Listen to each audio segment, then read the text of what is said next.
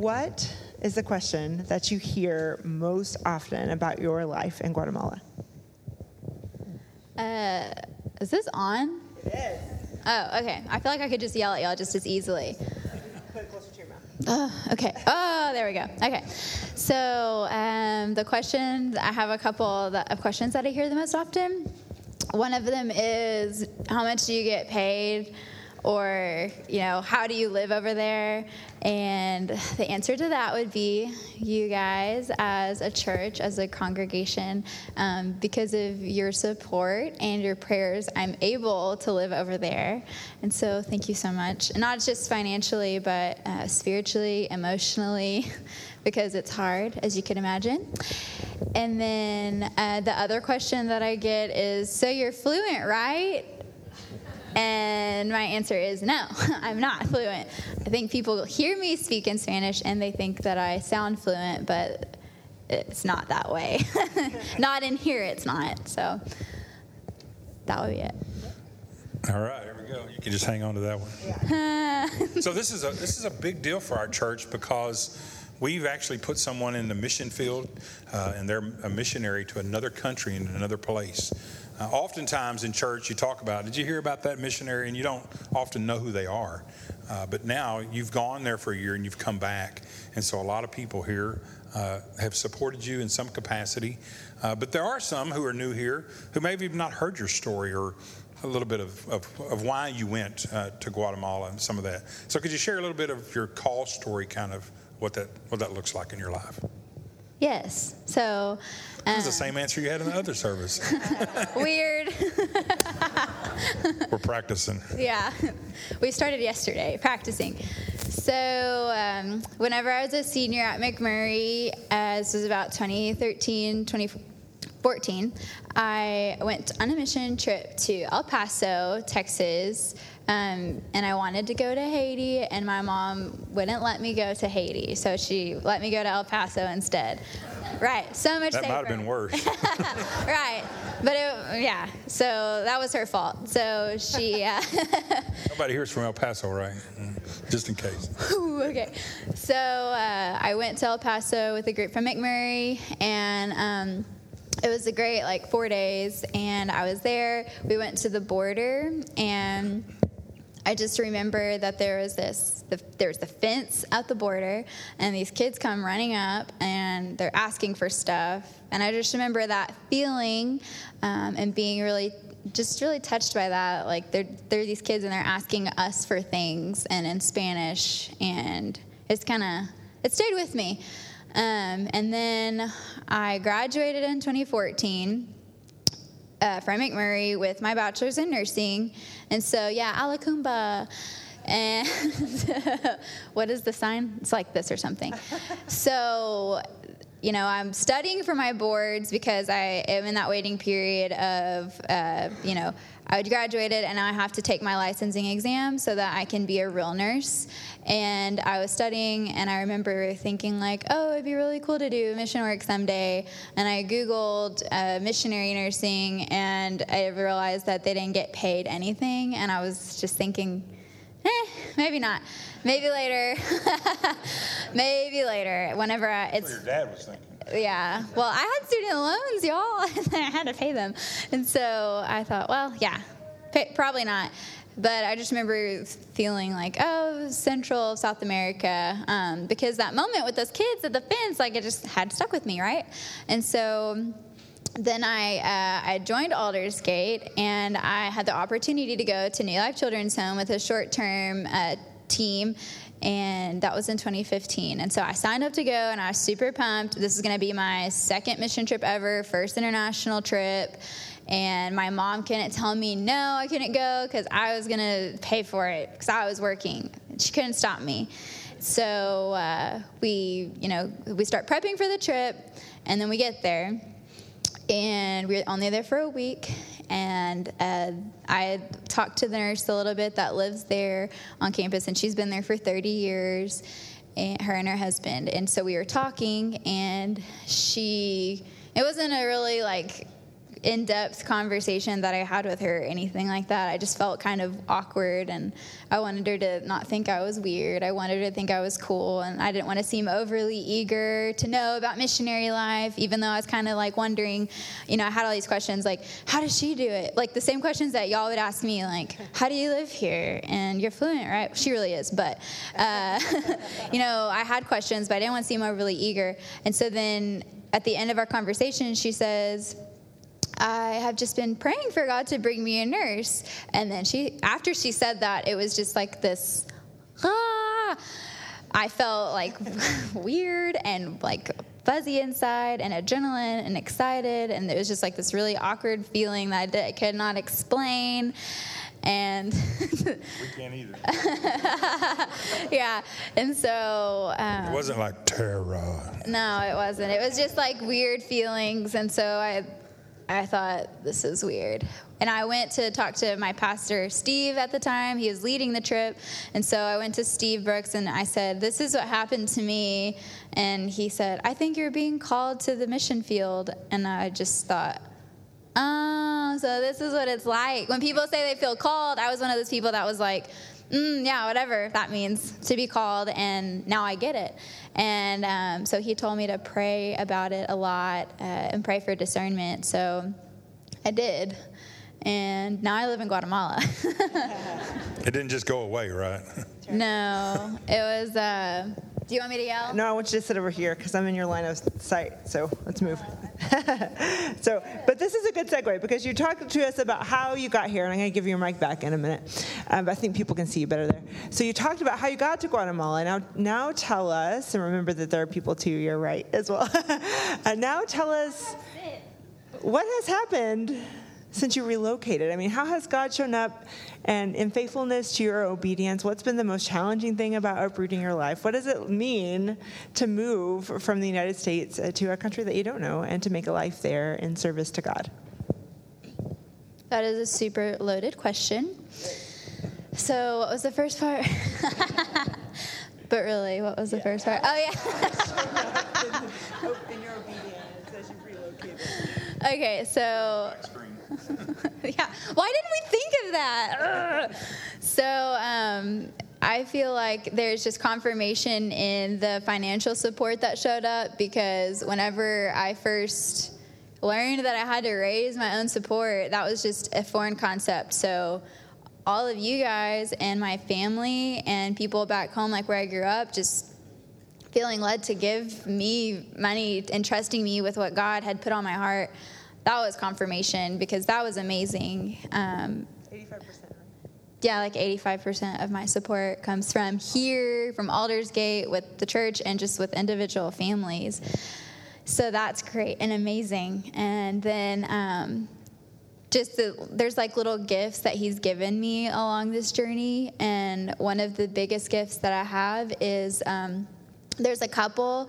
Their names are Rob and Christy Maynor, and they are about the same age as my parents, and they went through the whole thing with me. I was going to go by myself, and that's a little bit intimidating as a single woman going to this dangerous third world country, but they were going to go with me. So we went through language school together, and they're like my parents there, and I have a really good relationship with them. I go over to their house, and I have a room at their house. That's my room. They don't think it's my room, but it is. But I get to stay there with them, and they're just a really huge support emotionally and spiritually for me. And I just seeing the little gifts in that. And when the kids hug me or when they confide in me with something, I always secretly hope that they're not going to confide in me with something so big that I'll have to, like, tattle on them, you know. But they haven't yet.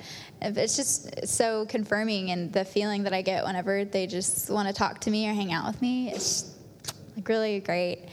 And just relocating in general from America to Guatemala, it's still hard, and I'm still adjusting. There's a huge culture difference. The way that we see things here is so different than the way that they see things there. And the Spanish that's been an adjustment that I didn't expect to be so hard, because I feel like a little bit of my identity is in English, right? And so I try to speak in Spanish to someone. I try to be Tara in Spanish, and it doesn't always work. One, because I'm like maybe using the wrong words, and two, because Guatemalans just don't get sarcasm. It's so weird. I say something, they think I'm being serious, and I'm like, no, it's a joke. And they're like, oh. And then they don't laugh. I'm like, oh, fine. So that's been hard too, sarcasm. But you're doing better at it. I'm so good at it. They don't appreciate it. Art. If any of you can speak Spanish and do sarcasm, she needs some help after church. Where's Hope? Is Hope in here? Yeah. We lost Hope. Oh, there's Hope over there. We'll practice later. So, Tara, what is it like for those who've never been down to Guatemala? Tell us a little bit about what does a day look like? You know, maybe in the morning, afternoon, night. What does that look like in your life right now? Every day is super different. So it just depends on, like, you know, being the nurse, I coordinate the kids. There's 52 kids, by the way. So there are 52 lives that I have to worry about. And so that's coordinating their doctor's appointments, because some of them need to go see, like, specialists in the city. And just going with them, being their advocate for that. Sometimes...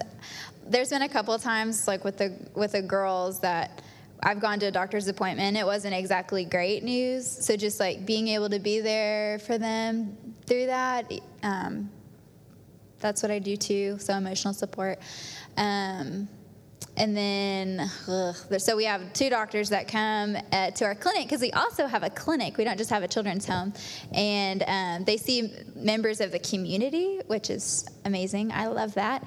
And so if our kids are sick, then I get to take them. I give medicine 2 to 3 times a day. So every morning at 6:30 a.m. I go give medicine. Before they go to school. They go to school around 6:45, 7, around there they start heading over. And then I go back up to my apartment, and I have to have Jesus time so I can handle the rest of the day. And, like, I really am rethinking my routine. Maybe I need Jesus before I go deal with them and give them medicine in the morning and coffee, Jesus and coffee. So also the receptionists at the school, they don't have school nurses, so...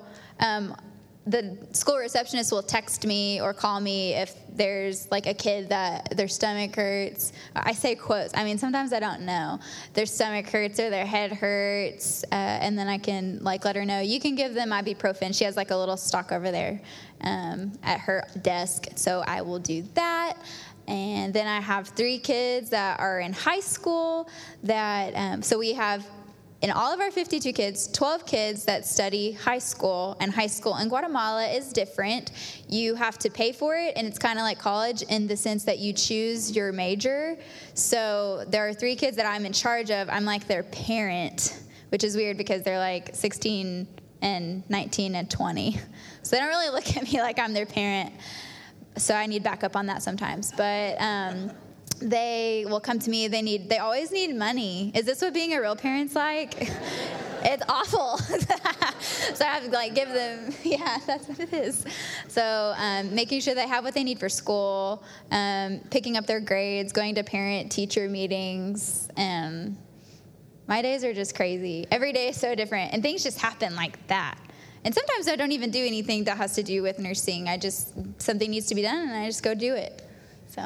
Can you tell us a little bit, for those who don't know, about the arrangement of the campus and how you have different facilities on different sides? I just think it's important for people to realize that it's not just a children's home, which would be enough, but they're also at New Life Children's Home. You're engaging in the world and in the public community in a way that's really important.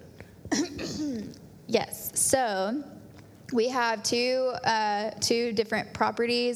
There's a street that runs right in between them, so it's not like we have to go far. We just cross the street. So on one side of one of our properties, we have a school. It's the school that you saw in the video. It's 3 stories, and it's green. And I helped paint the top 2 stories. And so... 400 kids go to the school from outside in the community, and it's a Christian school, so they get Bible classes as well. So that's a way that our organization is able to do a little bit of outreach. And so, like, some of the kids do have to pay, but there are some kids that are on scholarship. because we want them to be able to go to school. Education's really important, and something that's not as important in Guatemala as we think it should be. So we are like, no, we want these kids to come to school. And then we also have, like I mentioned, we have a clinic. So we have 2 doctors that'll come in. We also have a pharmacy there and a laboratory. So people can get lab work done. And it's so different in Guatemala. Like, my stomach was hurting. I could just walk in and be like, I just need to poop in a cup. And then they tell me, like, sorry, that might be TMI. I'm a nurse. And then they just, like, too late, it's out there. It's out there. And, you know, they just, oh, okay, this is what you have. And then I just buy the medicine. I don't even need a doctor. But everybody does that. That's like a normal That's a normal thing in Guatemala, by the way, to just do that. And then we... And then, guys, stop. And then we have... This is super serious. And so then we have a dentist clinic. So 2 dentists will come. Once comes twice a week. And I'm just super thankful that I get to... I work with the dentist and the doctors very closely. So if I have any issues, I just call them or text them or send them pictures of something. And I'm like, what is this? Or what do you think this is? And then they answer me, usually. And so then also they don't charge that much for a consult. So people from outside in the community will come in and they get the health care that they need. And we get to pray with them. And, it's encouraged. And so to work at a place like that is amazing. Oh, yeah. And then there's the other side, which is the children's home, where our kids live. And they have house parents that watch over them. And there's 4 different places. Like, we have little girls, which are, 3 to 14. And then the older girls, which is about 15 to the 20-year-old. And then we have little boys and big boys, which is about the same ages. And so there's house parents that work with them and every day, and then also they live there. Some of the house parents live there as well, so our kids are really well taken care of. And I live there too, not with the kids, but I live on the same side of property. So if they need me, they call me. Very enlightening. Sorry.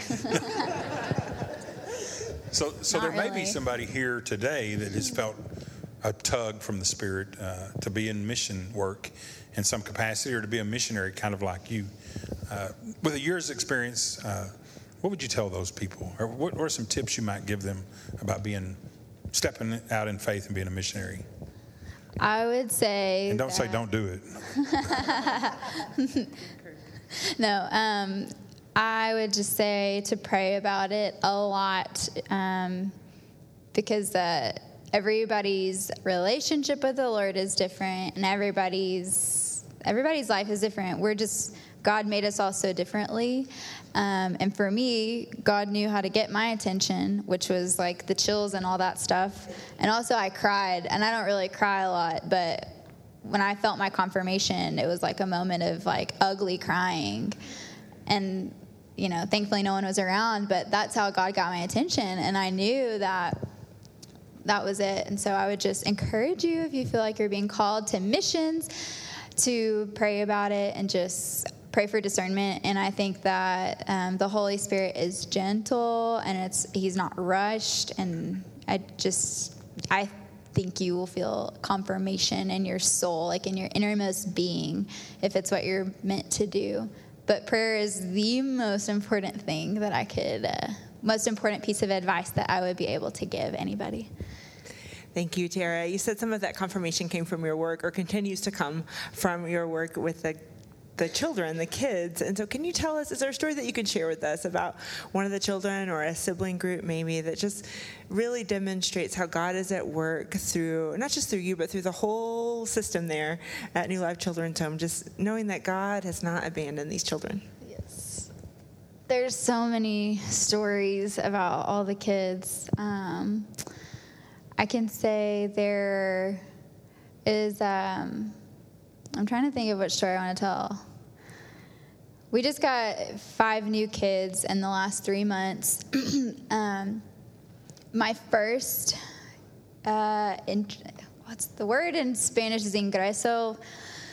My first group of kids that came in that were just brand new since I was there, there are 4 girls and their sisters, and they were 7, 12, 13, and 15. And I just remember, you know, I went up where they were sitting in our office building, and they're crying. And 3 of them didn't have hair. They have alopecia. And only one of them does have hair. And just, I started crying because my heart was breaking for them because of, I don't know what they'd been through. All I knew was that they were living in a dump in Guatemala, and that's what they did. They'd been in 3 other children's homes before, and they didn't want to be there. And then whenever we got done kind of orienting them and telling them, okay, like, this is where you're going to be, and I'm crying, they're crying, no one else is crying but me. It was kind of, ugh. But just imagining how scary it would be to come from, like, even though they lived in a dump, like, they still lived with their aunt, and just like, oh, being taken away by the court to live in a children's home and not knowing, like, what was going to happen. And so then the house parent coordinator asked if she could pray over them, and so then we prayed over them.